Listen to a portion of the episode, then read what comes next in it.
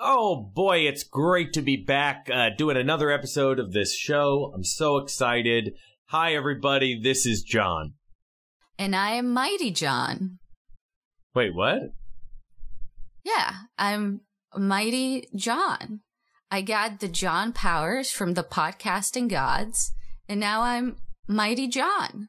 But but no, you're Veronica. You can't be John. I'm I'm John.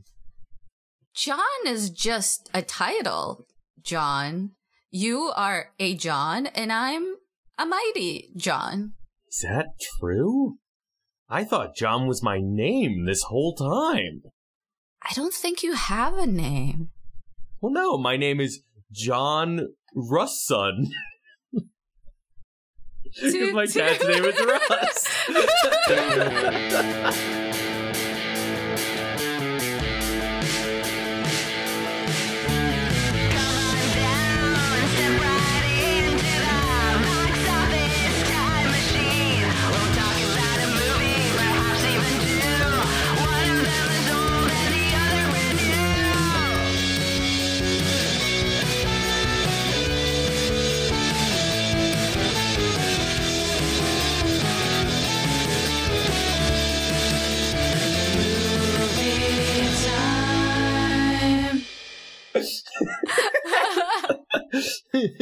oh boy.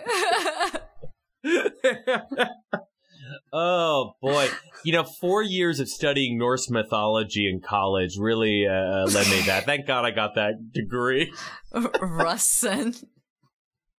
In case anyone's curious, uh, that was a, a joke. I, I, did not study Norse mythology. So, in case you were really excited to hear this movie dissected by a real Viking head, a real Valhalla head. Valhallahan. No. Unless Rue you Valhallahan. a real Valhallahan. That's my Viking themed Irish pub that I opened. Valhallahans. It should be like there should be a Golden Girls in Valhalla and there should be a Rue Valhallahan. I I actually believe all the Golden Girls are currently in Valhalla because they all died in battle. Yeah, they rode victorious on, um, well, the roads of Valhalla. anyway, I'm John. And I'm the mighty Veronica. and welcome to Box Office Time Machine, the show where we talk about the number one movie at the box office from either this weekend or a weekend from the past. But don't worry, all you you youngsters who hate the past. We're sticking to the present of 2022 today to talk Ooh. about what, Veronica? Uh, we're talking about uh, Thor, colon, love, ampersand, uh, thunder. yep, yep, that's how it's pronounced in the movie. They say the ampersand out loud, but you know, would be go- a goofy thing to do in tone with this. It, it would be totally fitting in this very goofy, silly movie that opens with a young girl slowly starving to death. You know, like a silly comedy. Yeah, like a fun, free-willing adventure with zero consequences. uh, just a just a goofball yuck 'em up about a woman dying of cancer. Thor, Love and Thunder. Veronica, I'm just going to get out in front of it. I'm going to say it right now. I didn't like this movie. Oh, wow. I feel like I might be the most positive person, uh, like, about this movie out of everyone I spoke to. That's crazy. Or like even like to Taika Waititi. Uh, that's true. Yeah. And he was like, ah, it's not one of my best. no, I like maybe, I think I definitely like this a lot less than Ragnarok, mm-hmm. but I still enjoyed it. I feel like I, and I guess we'll get to all like the problems with the movie, which I don't disagree with, but I feel like these are problems I have with most Marvel movies. So the fact that at least this was mostly fun outside of it was fine by me. Sure. Well, Okay, I, and maybe when I say I didn't like it, that's that's maybe a, a bit of an exaggeration because there were parts of it I liked quite a bit. There were mm-hmm. uh, jokes that I liked, which is good because it's nonstop jokes. Um, and I would say not enough of them hit, but some yeah. of them really do. Some of them I really enjoyed. Um, and I will also say that uh, uh, this is not as boring as a lot of uh, recent Marvel product. I was not right. bored. Well, I was a little bored in the middle, but but overall, my problem with this movie is that just tonally, this is a mess, and it's also clearly uh, there have been a lot of interviews with people involved in the film saying that the original cut of this movie was four hours long, and you know whatever people say that all the time. Right. But who boy, this feels like a movie that was hacked to pieces as they desperately tried to turn it into something in the editing room. I yeah. the first act of this movie is so rushed that it feels like a Mad Magazine parody of itself, where they just jump from from moment to moment, and a character will just say the exposition, then someone will say a joke, and they'll jump to the next exposition because they do not have time for anything. And then the end no. of this movie has some emotional stuff that I'm watching it and I'm like, this would work if the rest of the movie, if this was the ending to a movie that actually set any of this up. Right. Yeah. I usually, I think we discussed this before where like with Marvel, I don't try to sort of judge like arcs and like be critiquing like character arcs because I feel like it's sometimes like futile to do. But with this You're one, there for I was the like. Yes, yes, yes. Uh, I love the special effects. You're there and... for the fidelity to the comic source material. Of course. No, but with this one, the ending for this one, I was like, where did this come from? Like, I don't know. Yeah, we, we should maybe, do you want to kind of set up the story as much as there is ones? Sure. Let me spend it, who... let me spend an hour setting up where we are in the Thor story so far. Uh, no, I, um, from the uh, the last we've seen of Thor, Thor is now hanging out with the Guardians of the Galaxy. Um, however, uh, despite the fact that the past two times we've seen him, uh, I guess in Thor Ragnarok and Endgame, uh, also he was in Infinity War, obviously, but um, in those things, those were all about him losing his mojo because so many people he's loved he's lost, and then regaining his mojo. We open here, mojo still gone. Thor still very sad. Um, and he's hanging out with the Guardians of the Galaxy. However, they are tired of him. Fair enough. And he departs back when he hears from Sif, a character who, if you have watched these Thor movies very carefully, has been there a few times. Uh, Sif is there to say that a bunch of gods are being killed and New Asgard is in danger. New Asgard is where all of Thor's clansmen have moved after Asgard the planet was destroyed. Uh, it's now a tourist village somewhere on Earth. Um, there's a lot that's important about what has happened to New Asgard. It is sped through. We don't really get to see it. um, uh, Tessa Thompson is there. Um, I'm sure she had a storyline at some point in this movie. It's not in the current version. So. yeah. um, but anyway, uh, they are being attacked by shadow beasts. Uh, but there is a new Thor who is there to protect them, and this Thor is Jane, Jane Foster, the doctor. Natalie Thordman. Nat- Natalie Thor- Thordman. um, Thor's former girlfriend, uh, who has now the power of Thor and also is dying of cancer. And uh, then all the kids in New Asgard get kidnapped by the vicious villain played by Christian Bale. And so that's our setup. That's that's the the thrust of this movie. I will say um there are two movies. There are two movies in this movie. One of these movies is about a ma- a, a a pious man of religious faith who uh, who's light, who's ba- it's basically uh, the character of Gorr the God Butcher is who uh, Christian Bale plays the villain, and he's basically if uh, if Job got revenge. Um, so he is a pious, not the one from Arrested Development. Yo, yeah, yeah, yeah, yeah. He's playing. Christian Bale is playing Will Arnett. Uh, but uh, uh, Gorr is a character. Basically, he was a faithful man, but then the gods left his, let his family die. That's that young girl starving to death moment I mentioned earlier. The prologue to the film, um, uh, uh, which is fine. Everything with Christian Bale. He's he's playing the pathos of this character, uh, and that's one movie. He is a character whose family uh, family died and he got powers from a magic sword, and now he is getting revenge not only on his god, but every god, and he is traveling the cosmos, murdering every god in existence. Meanwhile, a woman is dying of cancer, but then, through magic, she gets the power to be a superhero. However, uh, being a superhero drains her life, and she has to decide end of life decisions. Does she want to spend her last days as a superhero or give chemo one more try. That's one movie. Those two stories thematically seem to co- connect. Uh, anger at your situation, fighting back about your situation, sure. Then on the other hand, Thor's being goofy. He's goofing it up and he's a real silly man. That's another movie. I think both of these movies would be good. I think combined, these are not good.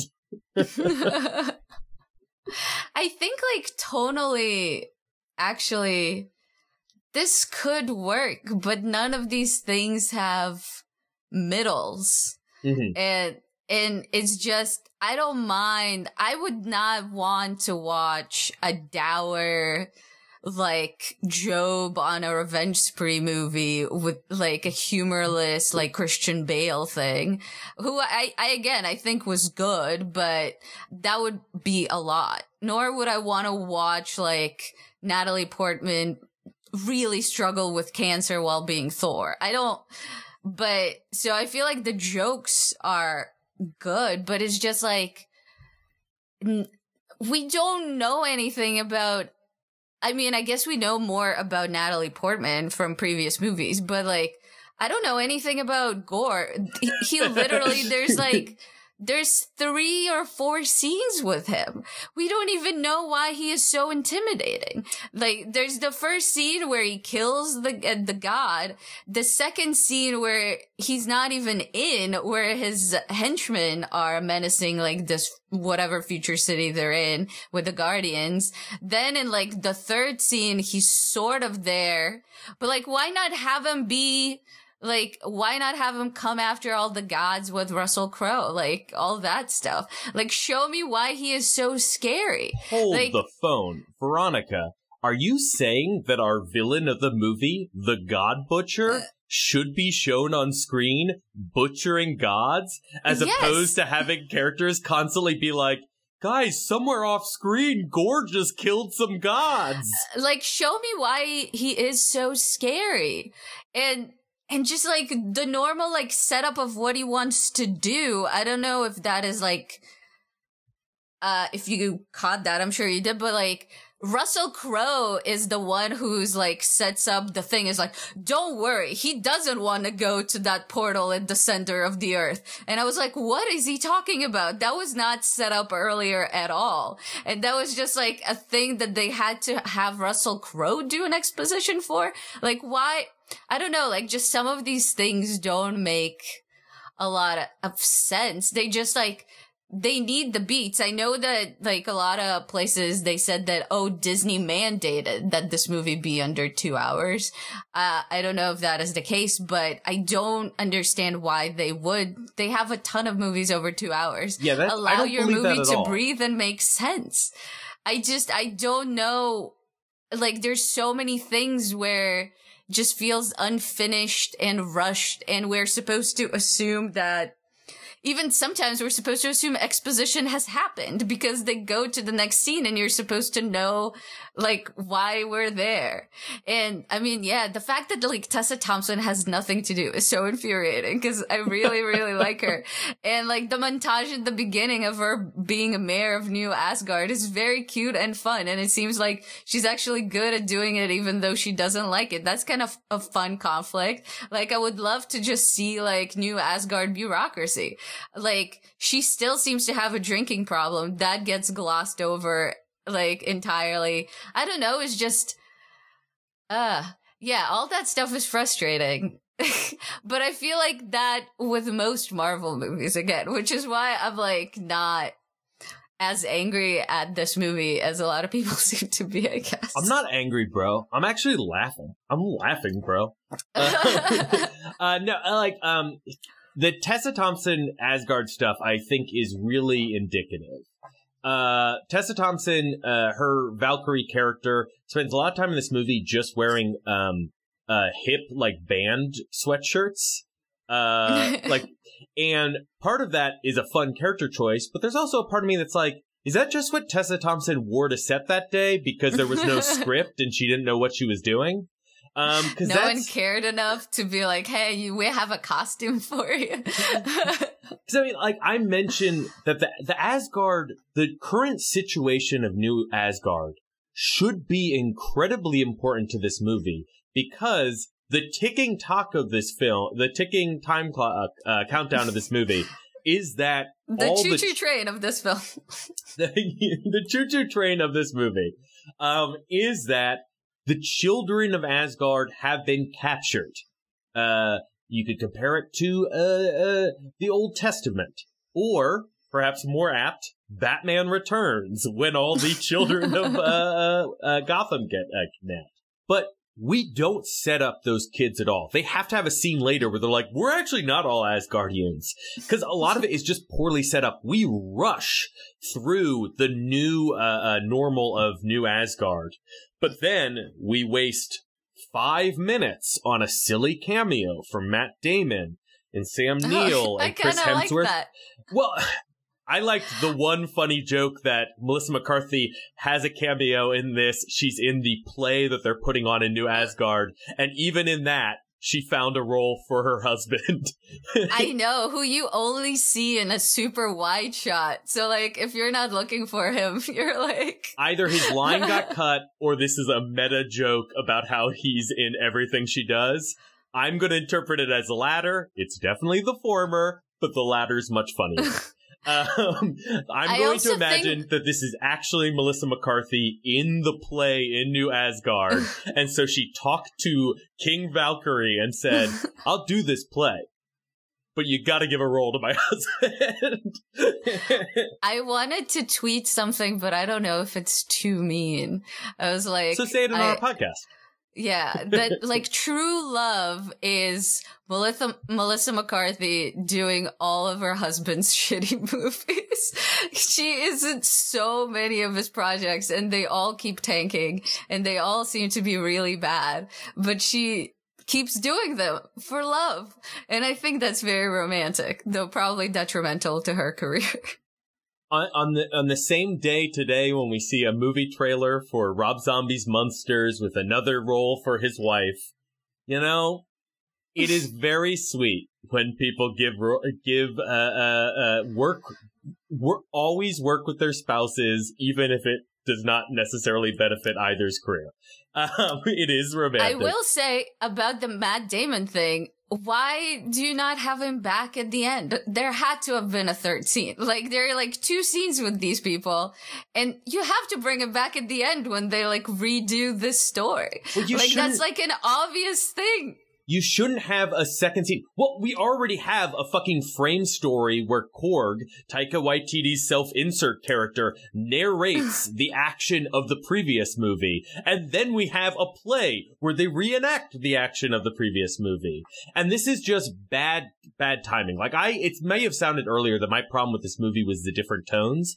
I love when different tones come together, but they it's just not executed well. And part of it is like you said, the the amount of time is not given to things to make them work.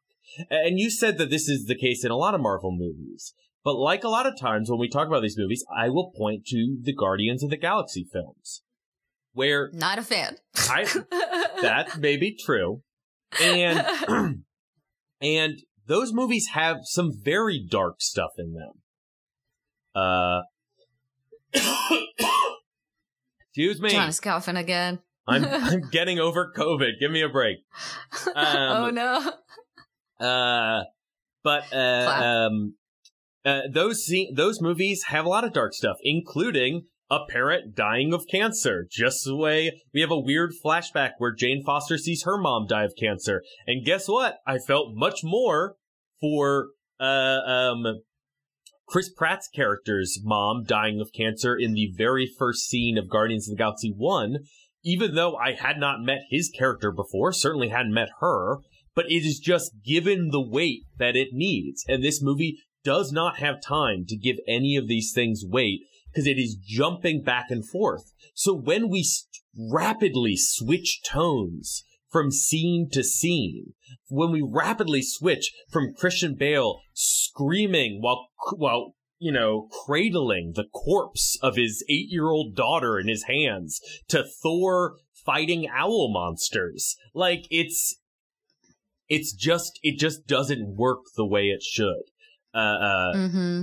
I, I think you're right. I think you're right that it is a problem of pacing and of speed in the beginning of this movie and it trying to do too much, much more than it is a problem of it having discordant tones. Because they could have meshed if a, the proper amount of time was given to each part. Also, like, I'm gonna be Veronica uh Yurovsky uh the mighty Veronica. Uh, no, I'm gonna be Veronica Yurovsky, story arc cop here. but uh like what is Thor's arc that leads him at the end of this movie wanting to be a caretaker for a random child of a man who kind of led to his the love of his life dying. Well, you see, and, Veronica, the arc is that that's Chris Hemsworth's actual daughter in real life, and he wanted to be in a movie with her. Cool. that does not satisfy me. Maybe I'm an old curmudgeon, but when they introduce like all the like the cutesy end sequence when they're being so father and daughter and cutesy together, I was like, where is this coming from? This is this is so unearned. It just felt so pandering and I don't know, just I mean the introduction of precocious children in most movies annoys me, but this one just felt very unearned and unnatural and felt like it came out of nowhere. Well, you you hate children. You're famous for pushing them down in the street. I do. Yeah, and I and I tried to eat them in my uh, cabin made out of candy. Yeah. And you Yes. Yes. Yeah. I, am so glad you you've uh, uh, recovered from your burn uh, burn wounds after that uh, boy pushed you into the oven. Yeah, I mean, it was a good one, but I have good health insurance, you yeah. know. Well, that, so. that's on you. When someone gives you a chicken bone, you should know that that's not their bony leg. That's true. The irony is that I don't like chicken at all. I just got too greedy. um, well, let's Hansel and get back to the conversation at hand. Sold. I don't know. Let's um, cancel um, and Gretel this conversation. Uh, but like, so there's an- another problem where there are moments that I that should work. I I loved his battle with the owl people. What a great visual. Um, but a lot of the great movies moments in this movie are things that previous recent superhero movies have done better. At the end of this movie, spoilers if you haven't seen it, you shouldn't. Um, uh, at the end of this movie, um, Thor shares his power with all of the children, and they all fight uh, go- fight Gorr's shadow monsters together. That is the ending of Shazam, the Zachary Levi movie from a few years ago and Buffy the Vampire. Well, yeah, I, I, saw, I heard a lot of people comparing it to Buffy, but I think much more Shazam because he's talking to them. We see them, you know, go across, and then they all fight uh, monsters together. And I won't, sure. uh, uh, you know, I guess I'm kind of spoiling Shazam, but I won't do it a- anymore. All to you say, should listen to our podcast about it.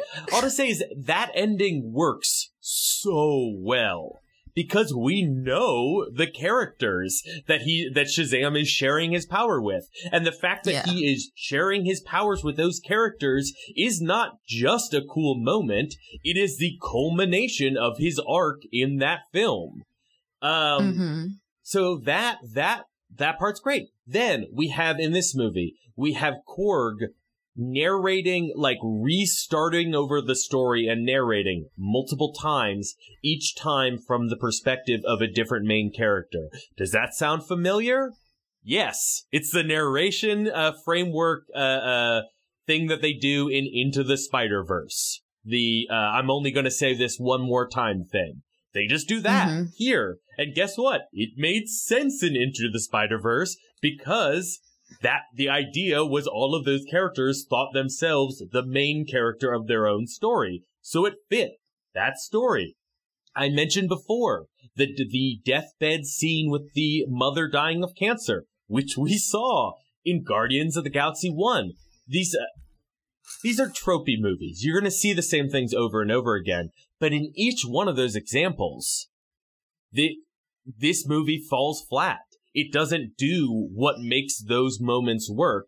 And I'll give you another comparison to be much nicer to Taika Waititi. I'll compare this movie to Thor Ragnarok. I don't think Thor Ragnarok's a perfect movie, but it is a much better movie than this. Thor Ragnarok is definitely in the, you know, uh, top 15 top something or whatever the MCU. And I would say this one is very much near the bottom. So, yeah, I don't know. Yeah, I mean, for me, Thor Ragnarok is probably in the top five of the MCU movies that I've seen. And this one, yeah, it's definitely lower. It's disappointing for sure. That's just like, it feels like all the pieces were probably there, mm-hmm. but they kind of left them in the editing room. And it's kind of disappointing that they felt like this was good enough. you know, I don't know. That's kind of a bummer because I feel like it does a disservice to all the people who I'm sure worked very hard on it. Like, I can't imagine Tessa Thompson being like, "Oh, this is cool." like, I I'm glad that this is like what I got to do in this movie. Well, I'm sh- or even Christian Bale, who's probably like was super method about something or other for a lot longer than we got to see, and yeah, and and also it just feels like a lot of the comedy is kind of a, a retread of the previous movie in some in many ways. Like as you said, like who has like that has also done it better. For example, the whole like Russell Crowe thing is basically the Jeff Goldblum thing from the previous movie, right? Absolutely. But yeah. it and it's kind of diminishing returns. We're going to have a surprise cameo and, you know, that's going to be super fun. I don't know. It just, yeah, it just felt like also the ratio of jokes was not as high. I felt like Thor Ragnarok had so many good jokes. And this one had a few that still worked, but a few that like I mean, got beat to death. Like the whole mm. thing with the screaming goats. It was like cute at first, and then by the end of it, it was just like, okay, but I, it's fine. I would say I they misjudged uh, how appealing those screaming goats were. But hey, you know, yeah. I'm not a child. Maybe it worked better for children. And you know, you, you say Tessa Thompson was probably upset. I'm sure she and Chris Hemsworth were just sitting around on set saying, hey, at least it's not Men in Black International. Um, True, but I mean, uh, uh, how? What do you think about the incor- the intense incorporation of Guns and Roses in this movie? Fine, but like meaningless. It felt I I thought some of it worked really well, but I'm a big fan of Guns N' Roses, so I was kind of excited about this. But and then I don't know, the November Rain thing was pretty sad. Like that scene was so underwhelming. I think for the reasons that I don't even remember which scene it was. That is the scene wh- when he gives all the power to the kids okay, yeah. and they're battling it out and he's battling it out with uh Christian Bale. Mm-hmm. And I don't know. I, saw a test screening of Kick Ass where they set the final climax of that movie to November Rain, and it worked so much better than this. I don't know. I just felt very disappointed, even though it was like placeholder music there and it was not even intentional for them to keep it there. And here it just kind of felt like placeholder music for something that might have worked better. Yeah, I don't know. I mean, so there have been ton- like we got word that the original movie was four hours long. There are a ton of actors who were cut out of it. Uh, I know Lena Headey was originally in this, and then there were others. Um, Ooh. I now because I'm L.A. John and I live in Hollywood. Uh, Oh, boy. I I have friends. I don't know this woman uh, or man. Uh, um, I have friends who Oh, know boy. someone who plays a small role in this movie, and they had heard uh, that it was just like being made up on the fly, and it's just Wow. like that's that's just what it feels like. And you mentioned like what is Thor's story arc? It's I don't know. Make but it's there's so much there like the storyline with Jane. Thor is a god. He is a god who cannot he's a god who saves everyone. He is the most powerful superhero. He saves everyone. It should be some version of the Superman can't save his dad from a heart attack story. Thor can't save Jane Yeah. from the cancer in her body. And it's not his choice. It's her choice how to spend the last the last of her days. And that fits with a character who's raging against the gods.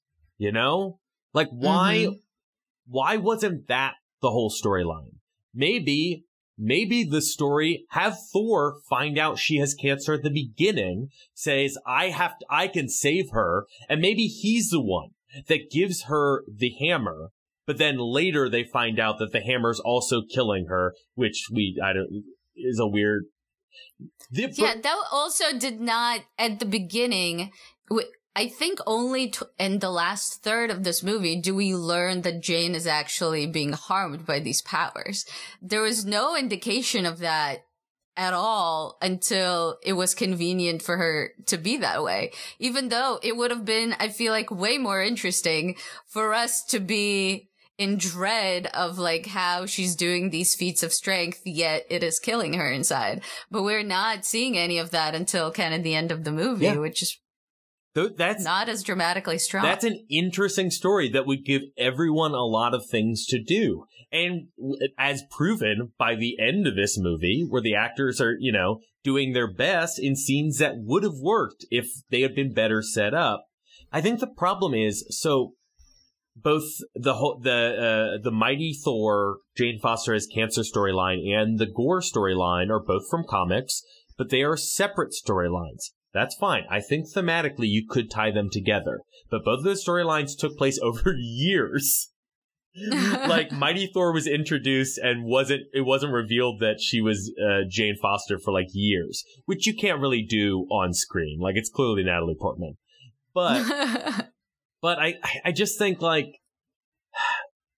okay, Taika Waititi uh, re- uh, uh, uh, re-energized the Thor franchise by making them comedies. Awesome, awesome. Everyone liked Thor Ragnarok. Great. Make another goofy Thor co- Thor comedy. Okay, what Thor storylines are you going to take for your comedy?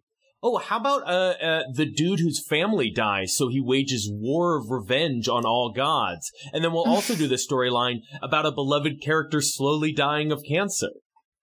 I wonder if it was one of those things where he was obviously signed on for another movie after, or probably even before he, like Thor Ragnarok came out.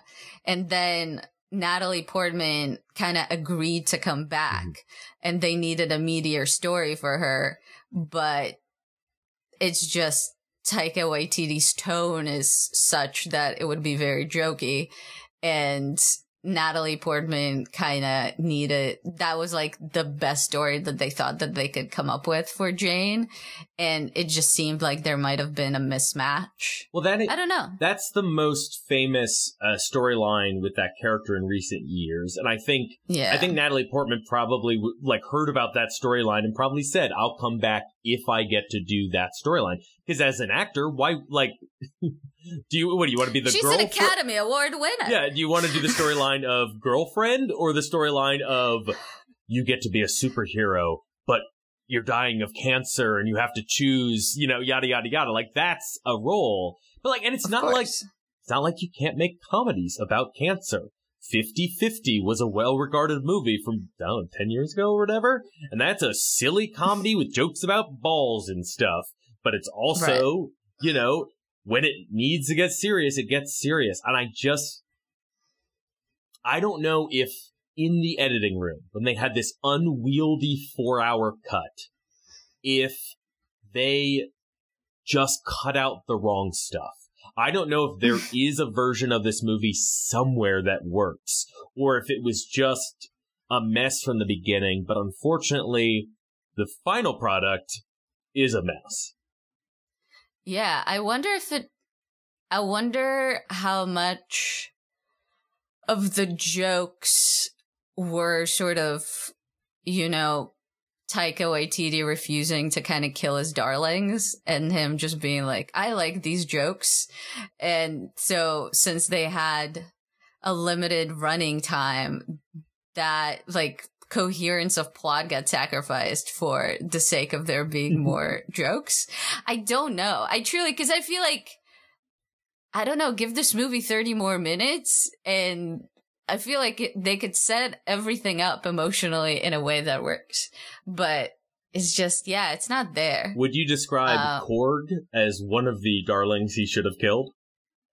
I kind of like Korg. I'm not gonna, I'm not gonna Korg bash. And I like his ending. I did not, I, I like that he's a gay gentleman. That's also nice. Well, and... I'm, I am very curious. First off, I don't know that you'd really consider him gay because it seems like there's only men in his.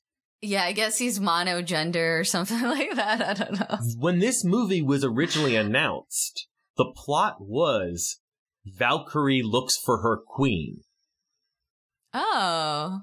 Why didn't they do that? That would have been. I cool. don't know, and I wonder when they cut all that out. They were like, I don't know if they ever filmed it, but I wonder if they were like, mm-hmm. "Oh no, we promised like a real uh, LGBT whoop alarm. Sorry, I've got to go to dinner later. I wonder if they're like, "Oops, Ooh. we promised uh uh this." You know, LGBT uh, uh, QIA storyline, and we're not doing it. Okay, make the Rock Man gay. like that seems like the yeah. kind of dumb dumb grasps at diversity that uh, uh, Marvel has been doing in the past few years. I can't imagine them also having that Valkyrie line in this movie. I'm sure this it was an iteration of like a screenplay. Wait, what line? That plot line oh, of her looking for a queen. Yeah. Oh yeah, there's absolutely uh, no room for it here. yeah but I think that would have also been interesting. Maybe like if they do another one, they do that because Tessa Thompson was so shortchanged in this movie. Here, how about I- this? Here's the movie. This the opening of the movie. Thor gets called back to New Asgard, and he discovers that uh, uh, because Valkyrie, due to Asgardian rules, Valkyrie as king needs to have a queen. It's the Santa Claus too. Um, but no, he gets called back and then we get funny stuff with like Thor as wingman to Valkyrie. Lots of fun stuff there. And then, oh, she wants a powerful woman. But did you hear? There's this new powerful woman. And then we get the introduction of the mighty Thor. And then, like, that happens really early. And uh, Thor's so excited to see Jane Foster. And then we get the cancer thing, like, at the end of Act One. I don't know, just something. There's just not time for what we have. This movie should have been about their relationship and this cho- eventually this choice she has to make. And that's just mm-hmm. not what this movie, for the most part, is about until the end when they're like, hey, this movie's about the emotional stuff, actually. but I mean, like, yeah, clearly so much is editing, edited down. There's one scene where um, they're in a room and uh, they're at New Asgard talking about how to save the children. And there's Thor's giving a speech, and there's like squeaky noises of a, someone writing on a chalkboard. And then they're like, "Oh, Meep is taking the minutes." Um, and we see Meep, an alien who's taking the minutes. Clearly, that's supposed to be a callback to a joke where we are introduced to Meep earlier in the movie. we are not. This is just an alien lizard drawing on a chalkboard. And it's just shit like that where you're like, how, how did all this money, ugh, whatever. Uh, look, I'll say, if I had to choose a, a recent Marvel movie, because I've been down on the recent MCU stuff, I would rewatch this before I rewatch Shang-Chi. But God, I'd maybe rewatch The Eternals before I rewatch this. Wow. So what would you say? So we are now in phase, what, four of Marvel? Uh, I'm curious. So this phase started after Endgame? Yeah, I guess. And then, of uh, course, with what, the pandemic, things got weird. Uh, I'm curious what other movies even came out there. I think it's. I, I, uh, after Endgame, I think the first one would be S- Spider-Man: Far From Home. Okay, so yeah, so it's Black Widow, Shang Chi, Eternal, Spider-Man: No Way Home, Doctor Strange, Thor: Love and Thunder. Oh, I guess Those they consider the- Far From Home technically the last movie of Phase Three or something. Oh, Who knows? It's all bullshit. why am I? Why am I even engaging with this stuff? yeah, I, I, I was genuinely curious if this was the line of conversation you wanted to go down. I'm just curious what because all of the recent Marvel movies post Endgame have been so underwhelming to me, but it also felt like there's been between two and 20 of them at this point, and I wasn't sure what was even here. So I guess like plus all the TV shows. I will say I liked Black Widow the most. okay, gosh. Um, I Black like Widow. I like No Way Home, but I don't respect No Way Home. I like No Way Home the same way I like a really good meal at McDonald's. Um, I know it's not good for me, and I know it just tastes good in the cheapest way possible. But I still, you know, the nostalgia bullshit got me. I don't think it's a good movie, but it still in- entertained me with its nostalgia. So I guess I mm. put that at the top of the recent Marvel movies. Um, yeah. didn't like Shang-Chi, didn't like Black Widow, didn't like the Eternals, didn't like this. Yeah, I think. Well, hold on. Where Was there something else? We... Am I missing something?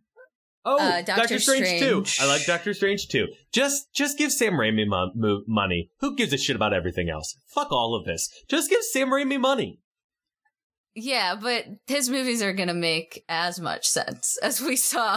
Like, I, I enjoy Doctor Strange. They're fun to watch, but they make as much sense. Did you? Uh, did you? Would you say you enjoyed oh. this movie equally to Doctor Strange too? Um, I think this was shorter. I definitely, I felt that I, I said in that podcast that two of my favorite scenes in the entirety of the MCU history were in Doctor Strange, uh, like into the multiverse. I really enjoyed it in certain scenes, and in other scenes, I felt utterly confused and bewildered. What scenes and were the two? I, I, I haven't listened to our was, own episode recently. uh, was it the music it fight? The, it was the music fight and it was the zombie fight. Okay, yeah. And I also think like the fuck you to the like the fan service was kind of funny. Uh so that was like a close third, but I would not say that's like an all-time classic. Whereas like here I feel like nothing ascended to that level, but I feel like on average it was probably better in terms of my my enjoyment of that movie than Doctor Strange. I guess. Okay, we both agree that we love the fan service of Doctor Strange too. I, am done. Fuck Thor, whatever. I don't feel like talking about it anymore. we both loved the fan service of uh, Doctor Strange 2, where they introduce all the most bore, like all these boring Marvel characters that dumb fans want, like John Krasinski playing Mister Fantastic. If that's a thing you want, look deep within yourself. you you don't really. You're wrong. Your opinion is wrong. I know opinions can't be wrong, but that opinion is wrong. It's a bad yes. opinion. Um, but like, so. But that's just John's opinion. but it's a right opinion. Um, so they introduce all those things and kill them horribly. How could you have made the fan service of Spider-Man No Way Home that gleefully mean? Do you think uh, uh, maybe Tobey Maguire appears and then just beats Tom Holland to death? I have no idea what the fan service was since I have not Oh, seen Spider Man. the entirety of the Noted film. hater of Spider Man. I, I I gathered through context clues that all the Spider Men reunited. They Uh, did. It was yeah. cute. I, I'm sound. The, the every other Marvel movie has made me so cynical that I refuse to even give them. Oh, also the bullshit when Marvel fans actually wanted No Way Home to be nominated for Best Picture.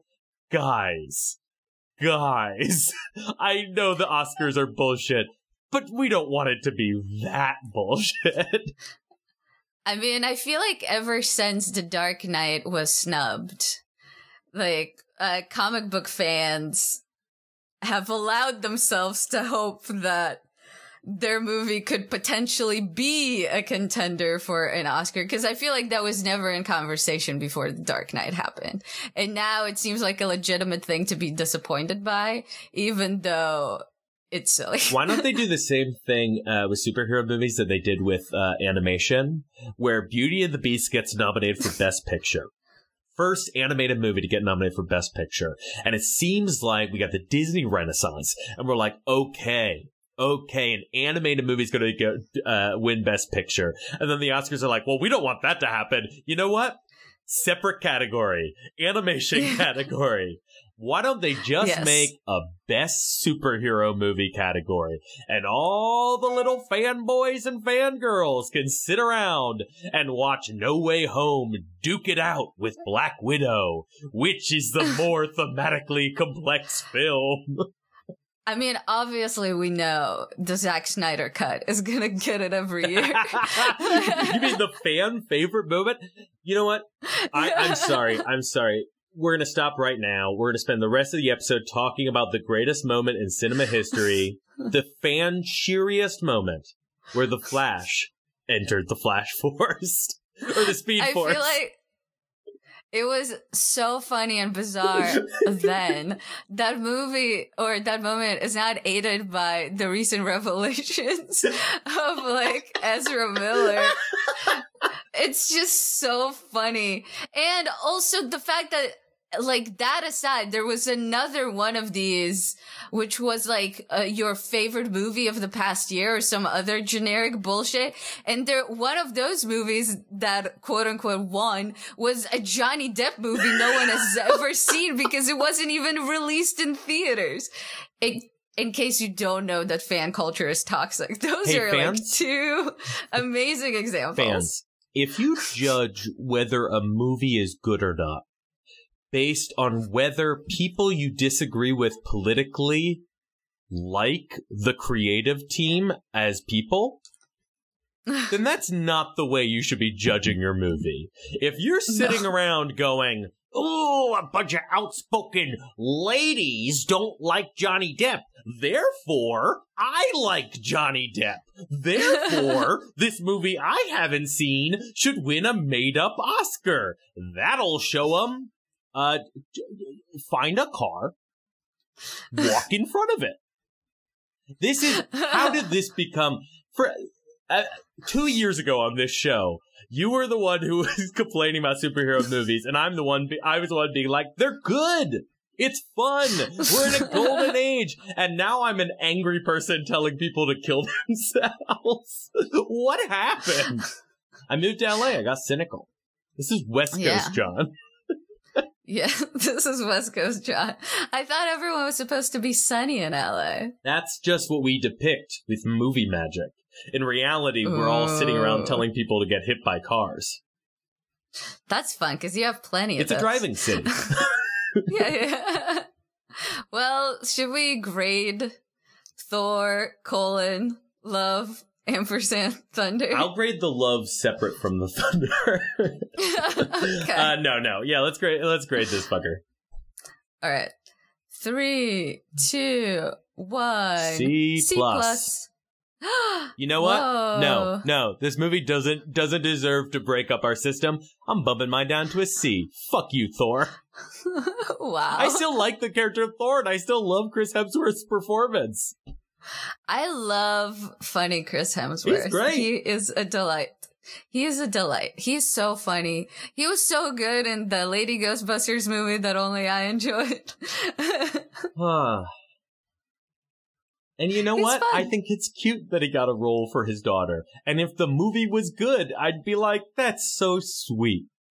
And I think it's cool that Taika Waititi gave his fan favorite character more lines. And if the movie was good, I'd think that was cool. There are a lot of things in this movie that I would think was cool if the, they came together well. I just really needed that third beat of the Matt Damon thing. Yeah. Yeah. Well, there were that was in the uh, post credit scene, but actually not the post credits of this movie. You had to watch this movie, watch the credits, and then watch the credits of a different movie playing in the theater, and then you would see the post credits post credits scene that had Matt Damon. Oh, I see. Yeah. Uh oh, I guess we forgot to uh talk about this post credit scene. And or the Zeus one. The one where Zeus summons his son, Hercules, played by Roy fucking Kent from Ted Lasso. Is that fan service? That can be the casting, even if it's happening. I think that's the casting. I don't know what I don't know anything about the Marvel character of Hercules.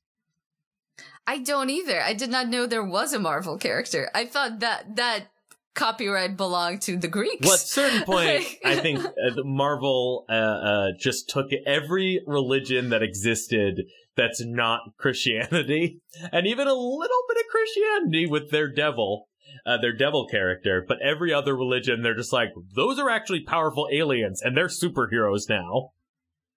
Wow, that's I that's wish. dark. Why isn't Jesus in the MCU? I mean, give it a few phases.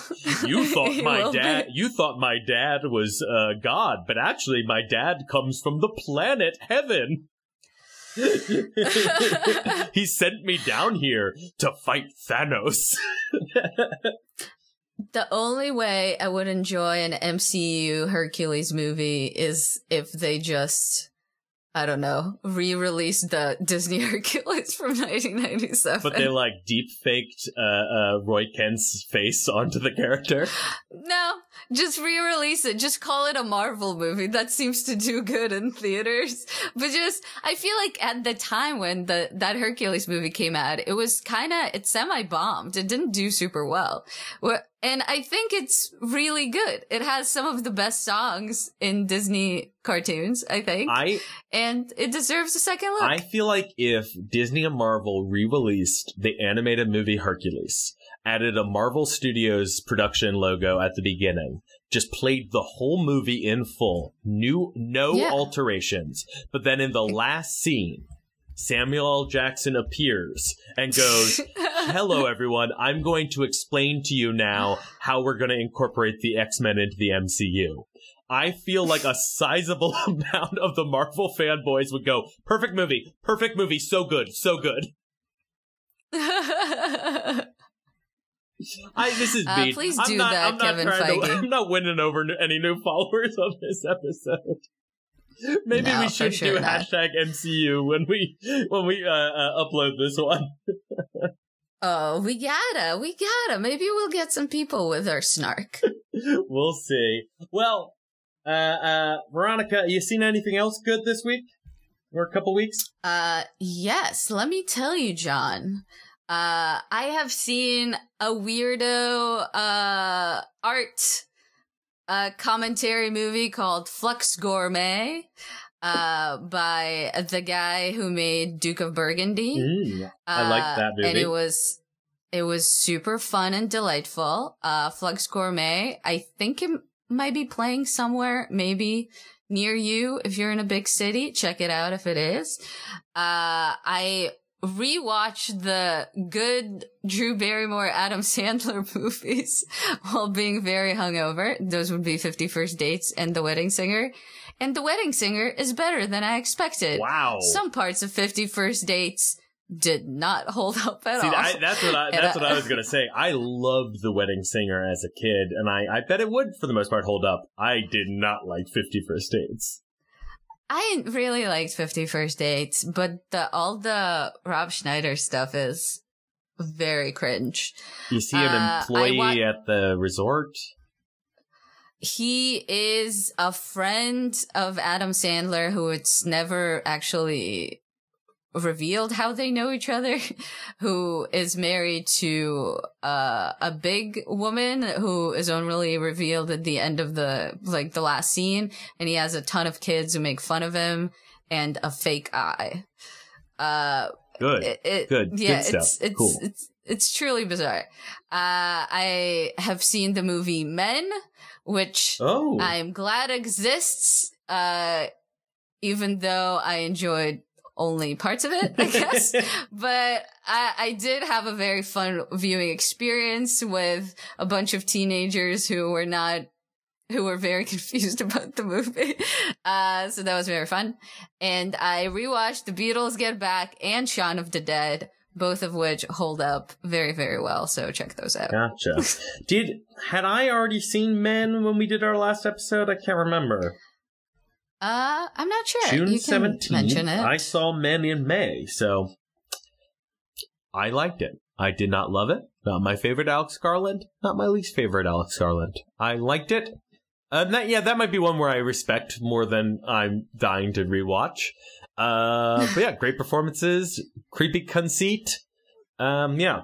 Um, I saw amazing special effects. Uh, yes, yeah. I thought Rory Calhoun's face on everyone's body was very well done.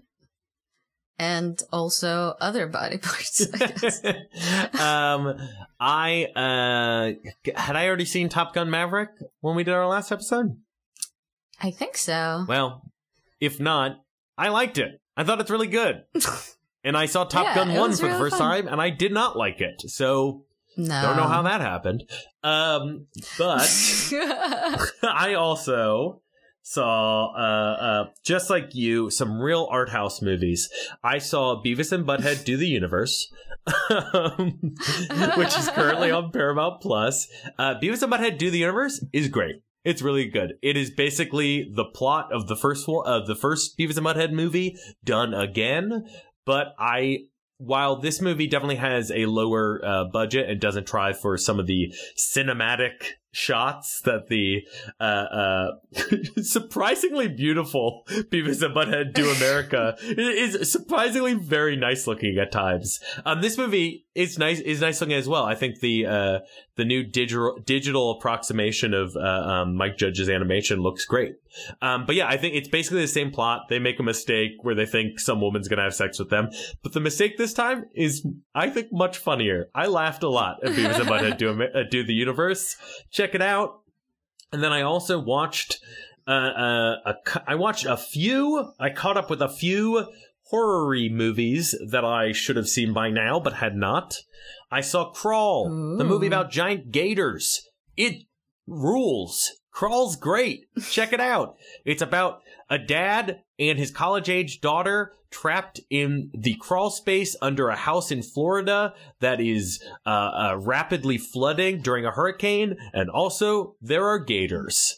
Um, it's not a perfect movie, uh, but there's some really fun, clever jump scares in it. I saw Train to Busan mm. finally. Uh, it's Ooh, good. People say it's good. Fun. It is good. It's a good zombie movie. Um, and then yeah. I finally, for the first time, saw Jennifer's Body. Oh man, that movie is so good. Don't say bad things about Jennifer's Body. Well, I'll say this. You, that movie is just wrapped in a, a, a thick thicket of uh, uh, uh, aughts, try hard, uh, edge lord comedy, and that stuff is a little tough to get over um because it is just constant. Uh, uh, it's that like um, like that aught style thing where uh, we say racial stuff really bluntly. Um, but we don't say anything necessarily bad, but it kind of sounds bad, and that's kind of the joke. Uh, a lot of that. They have a character named Ahmet, the foreign exchange student, who has zero dialogue. That's a joke. He never talks. Um, stuff like that has aged poorly. Uh, they also open the movie with a reenactment of the um, uh, the terrible 2003, I believe, uh, Northeast uh, uh, uh, rock concert fire that killed hundreds of people. Um, and they play it for laughs. Uh, if you've seen the video, did you see the uh the director's cut or? Oh, I saw the director's cut.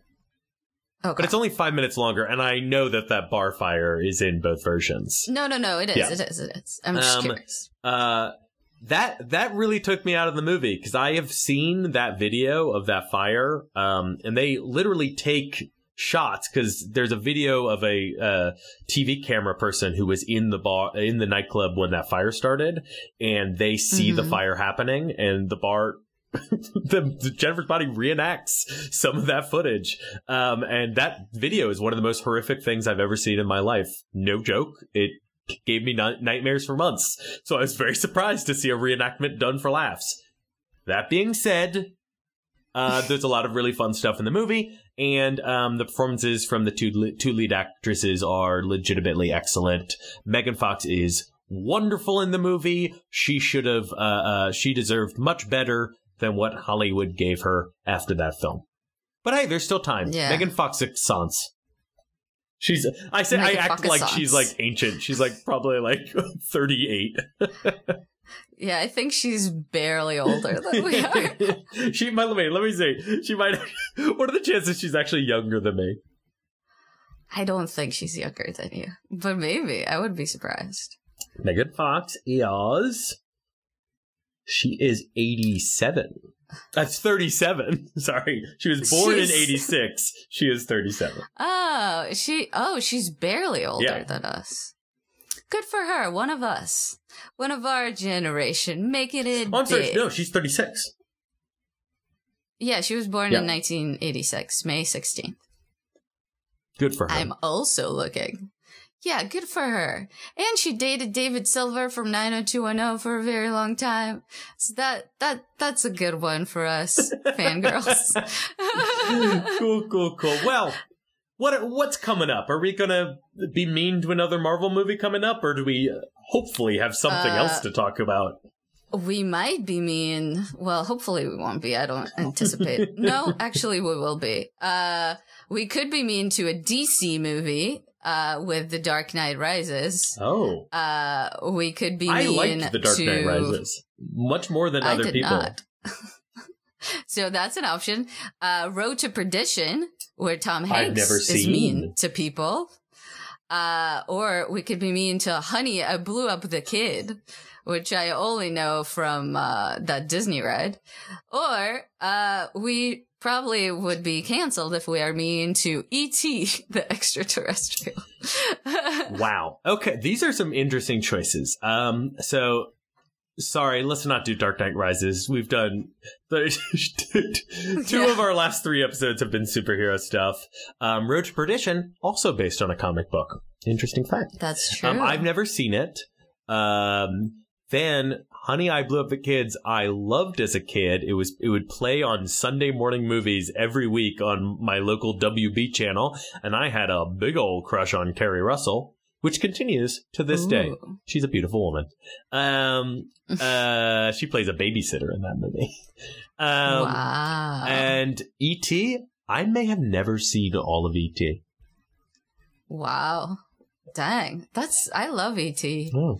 I mean, we could maybe do E.T. Well, or I mean, Road to Perdition I have seen, but only in theaters. So it's been literally 20 years. Well, we got some good choices keep checking your dial to see what we end up with. We'll be back in a couple weeks with one of those movies. We will. Toot toot. Toot toot indeed.